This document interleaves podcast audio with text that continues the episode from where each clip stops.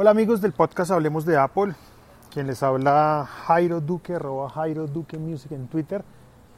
Hoy es un podcast callejero, estoy yendo a hacer una vuelta por acá cerca a mi casa y decidí, bueno, voy a grabar podcast. Y si se han dado cuenta,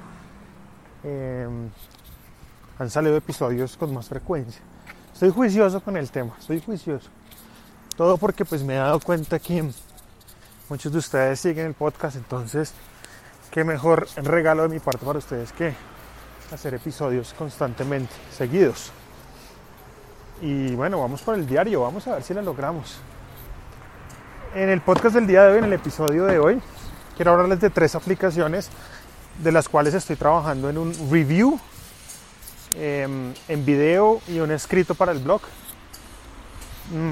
Son 3 aplicaciones que me han servido mucho para mi trabajo. Muchos de ustedes ya saben a qué me dedico, pero otros no. Y además de esta comunidad de Hablemos de Apple, la cual pues me consume bastante tiempo, también tengo otras cosas, y una de ellas es una agencia digital donde hacemos páginas web. Hacemos también todo el tema de hostings, dominios, identidad gráfica y demás. Hacemos varias cositas. El que necesite páginas web o cualquiera de las cosas que he mencionado anteriormente, me dice, me contacta, y con gusto, como quien dice, atendido por su dueño. Para mi trabajo pues siempre estoy en busca constantemente de aplicaciones que sean útiles para este tipo de tareas, y me encontré con 3 aplicaciones que son súper útiles para lo que yo hago, y seguramente para muchos de ustedes también lo será. No piensen que estas 3 aplicaciones se aplican únicamente al diseño web, también se extienden un poco más hacia diferentes usos, y ya les voy a dar las razones. La primera se llama Things, que es una aplicación para organizar nuestras tareas diarias. Things, su nombre en español sería Cosas, y realmente pues el nombre lo dice todo. No son solo para tareas, sino para cosas que uno tenga que hacer al día a día. Remitámonos a la aplicación Recordatorios de iOS. En esta aplicación uno pues puede hacer listas de cosas que uno tenga que hacer, de tareas. Puede decirle que le recuerde o no le recuerde, eso depende de la configuración que uno tenga de notificaciones. Pero en esta aplicación de recordatorios, que a mí no me gusta, pues uno puede hacer las cosas súper sencillas, puede tener listas de recordatorios, puede llamar a una lista, qué sé yo, trabajo personal, y la otra puede llamarle podcast. Entonces ahí uno va teniendo como organizado todas las tareas que uno va teniendo para el día a día. La diferencia de Things es que Things tiene algo más chévere, y es que Things, por ejemplo, si uno agrega 3 tareas el día de hoy, esas 3 tareas uno le da como tiempo límite. Esta es una de las cosas chéveres que me gusta de Things, es que uno le pone tiempo límite a sus tareas, y simplemente te va a llegar una notificación en el día que uno puso la fecha límite, diciendo estas son las tareas que están vencidas al día de hoy. Pero no es una aplicación intrusiva como lo es de pronto recordatorios de iOS, si uno lo configura de esa forma, o aplicaciones como Wunderlist, que funcionan también para lo mismo. Y esto me gusta. ¿Yo qué hago con Things? Apenas me siento en mi computador a trabajar, en mi Mac, pues abro Things y veo que tengo pues vencido para el día de hoy. Algo que me gusta de Things es que uno puede crear también proyectos. Digamos que el proyecto, si lo remontamos originalmente a la aplicación de recordatorios de iOS, estoy tomando esta como referencia porque seguramente esta es la aplicación que más de ustedes utilizan. Pues acá nos vamos a encontrar que en recordatorios podemos armar listas, y en Things podemos poner simplemente los proyectos. Entonces en Things uno puede armar proyectos ilimitados. En mi caso hay uno que se llama In The Hosting, que es la empresa de las cuales les estoy diciendo. Hay otra dedicada exclusivamente para Hablemos de Apple. Y dentro de cada tarea, esto, ojo a esto, que esto es muy chévere, dentro de cada tarea pues uno puede añadir notas y añadir una cantidad de opciones adicionales que seguramente uno no va a encontrar en recordatorios de Apple. Esta aplicación está disponible en iOS y para Mac. Tiene un costo, no es barata, no recuerdo en este momento cuánto cuesta, pero seguramente les va a funcionar muchísimo. Creo que, por ejemplo, en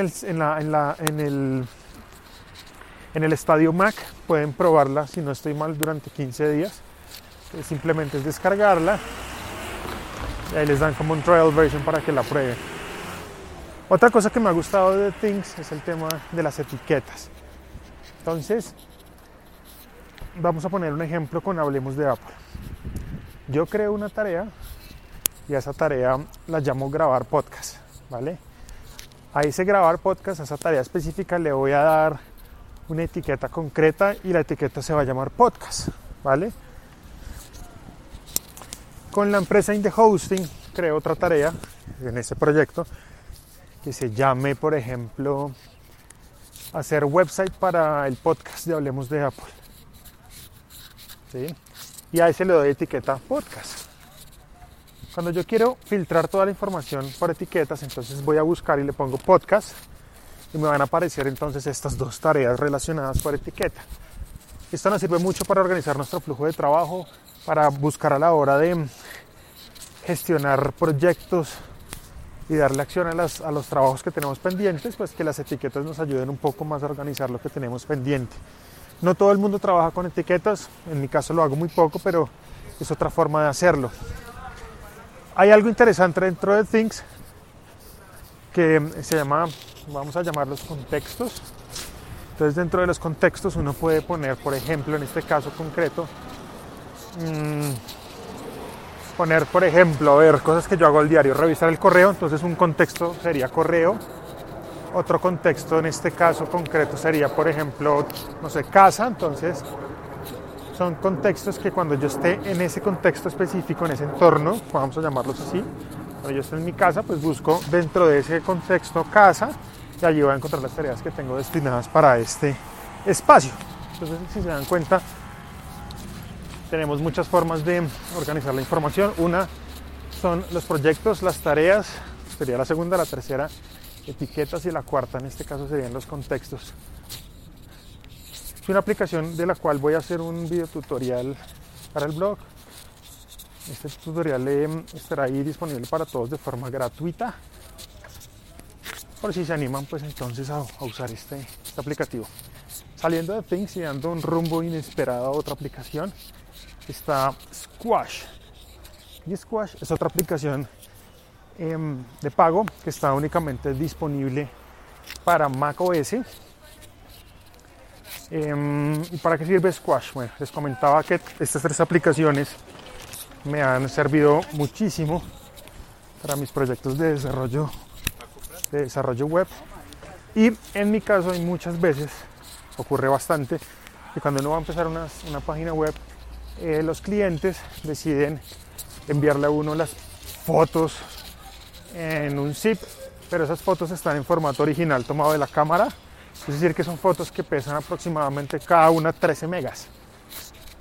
Uno a una página de internet, pues usualmente no carga fotos de 13 megas porque el sitio podría tener una carga lenta, ¿vale? Si uno no tiene una velocidad de internet propicia para este tipo de navegación pesada, pues la página va a cargar lenta y, pues, uno, eso no le gusta a Google, y dos, pues creo que a ninguno le gusta cargar una página que cargue despacio, lento, así como con pereza. Entonces, pues por eso uno no sube ese tipo de fotos tan grandes a los sitios de internet. ¿Qué hace uno? Pues comprimir las fotos. Pero bueno, en este caso Squash nos ayuda muchísimo a la tarea, y es un simple software en donde uno da clic, abre la aplicación y arrastra las fotos a las cuales uno les quiere hacer el squash. El squash, imagínense que ustedes están exprimiendo una naranja. De esa forma es el logo de Squash.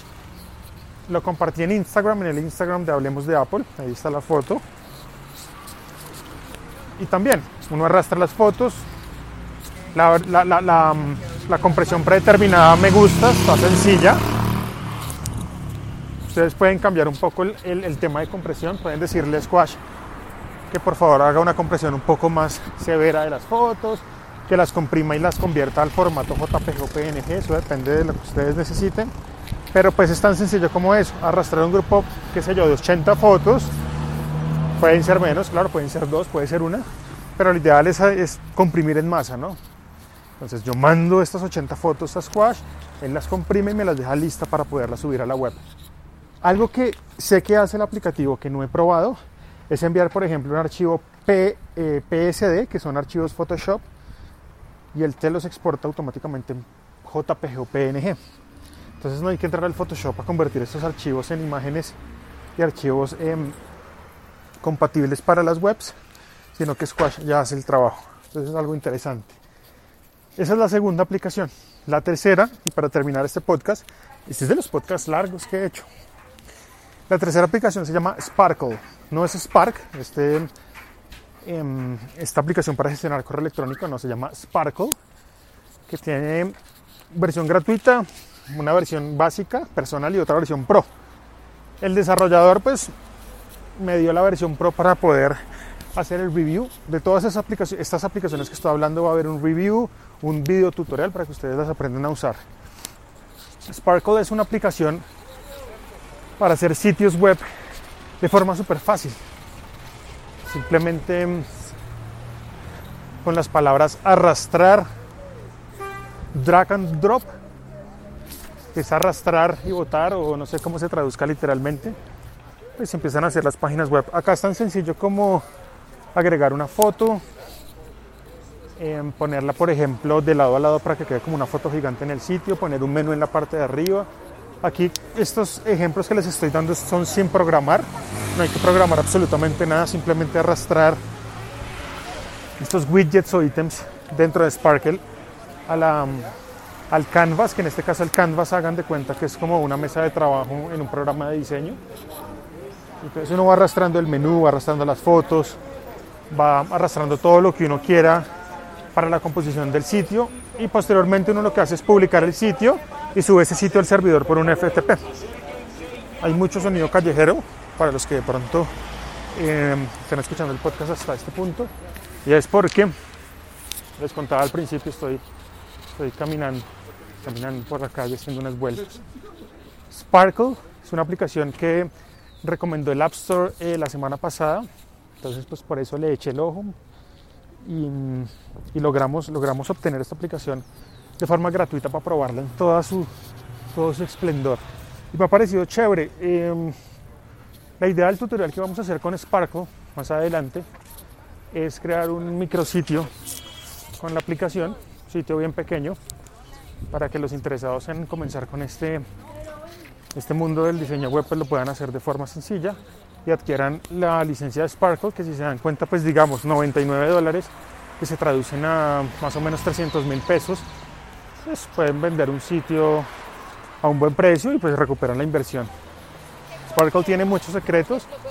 Nosotros vamos a hacer un video tutorial sencillo, básico de Sparkle con las funciones básicas para que ustedes puedan utilizar esta aplicación. Les he hablado mucho de videotutoriales y ya lo había comentado en el fanpage en Facebook.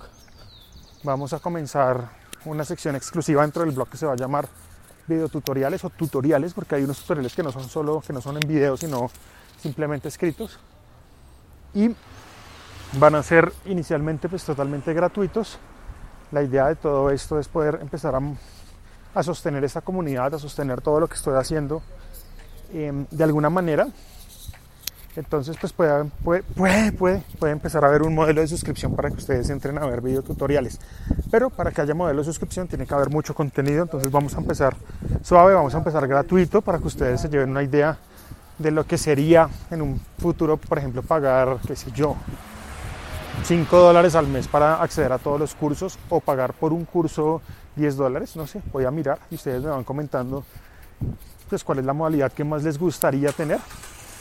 Y van a ser videotutoriales sencillos, no tan largos y de utilidad para todos ustedes mediante aplicaciones que podamos encontrar en nuestro Mac o en nuestro dispositivo iOS. Eso es el podcast de hoy. Espero que ingresen al blog hablemosdeapple.net, me escriban comentarios, me cuenten qué les está pareciendo todo el contenido, nos escriban en las redes sociales que son Hablemos de Apple en Twitter, Facebook e Instagram, y me sigan también en mi perfil personal en Twitter y en todas las demás redes como @JairoDuqueMusic. Duque es D-U-Q-U-E. Jairo Duque Music, así de sencillo. Llegué a la primera vuelta que tengo que hacer, así que por ahora cuelgo. Espero que pasen un feliz resto de tarde. Un abrazo para todos los que siguen este podcast. Adiós, adiós, chao.